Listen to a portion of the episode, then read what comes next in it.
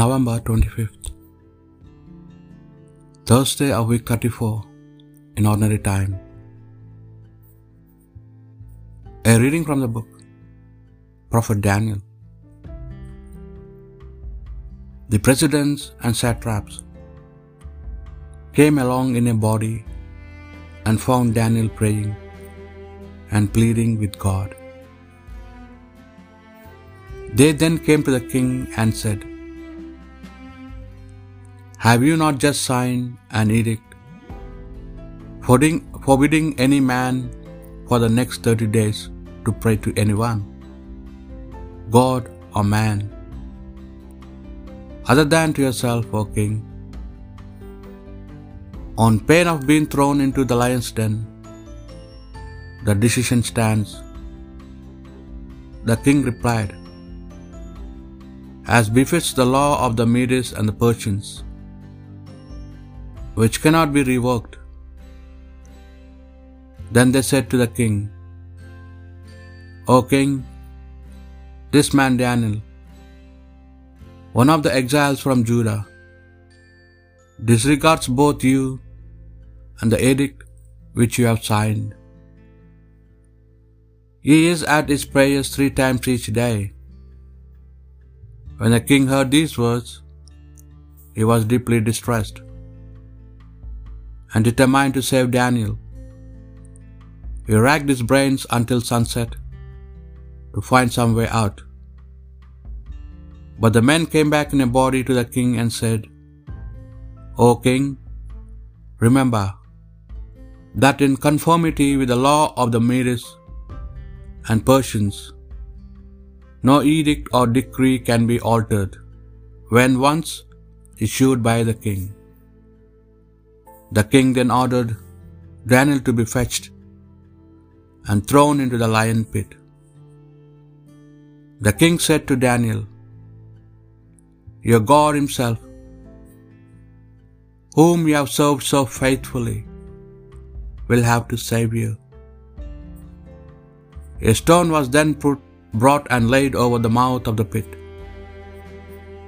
and the king sealed it with his own signet and with that of his nobleman, so that there could be no going back on the original decision about Daniel. The king returned to his palace, spent the night in fasting, and, re- and refused to receive any of his concubines. Sleep eluded him, and at first sign of dawn he was up and hurried off to the lion pit. As he approached the pit, he shouted in anguished tones, Daniel, servant of the living God, has your God, whom you serve so faithfully, been able to save you from the lion's den? Daniel replied, O king, live forever. My God sent his angel who sealed his lion's jaws. They did me no harm, since in his sight I am blameless, and I have never done you any wrong either. O king, the king was overjoyed and ordered Daniel to be released from the pit. Daniel was released from the pit and found to be quite unhurt because he had trusted in his God.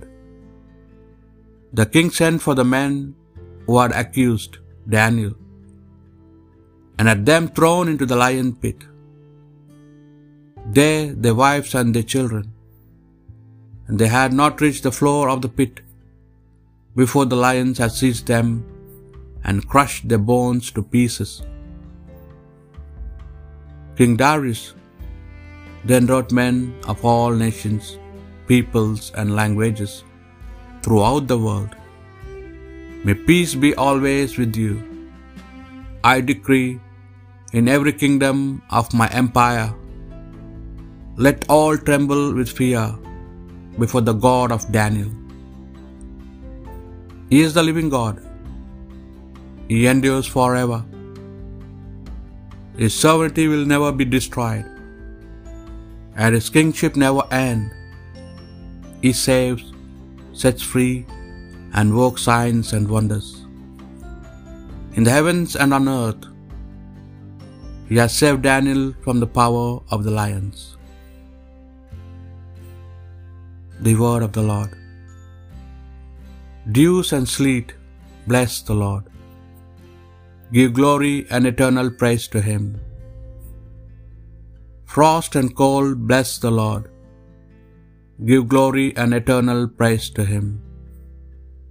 Ice and snow, bless the Lord. Give glory and eternal praise to him. Nights and days, bless the Lord. Give glory and eternal praise to him. Light and darkness, bless the Lord. Give glory and eternal praise to him. Lightning and clouds, bless the Lord.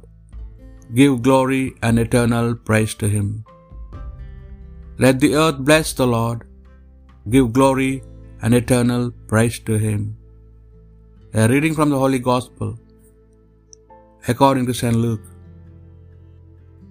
Jesus said to his disciples, When you see Jerusalem surrounded by armies, you might realize that she will soon be laid desolate.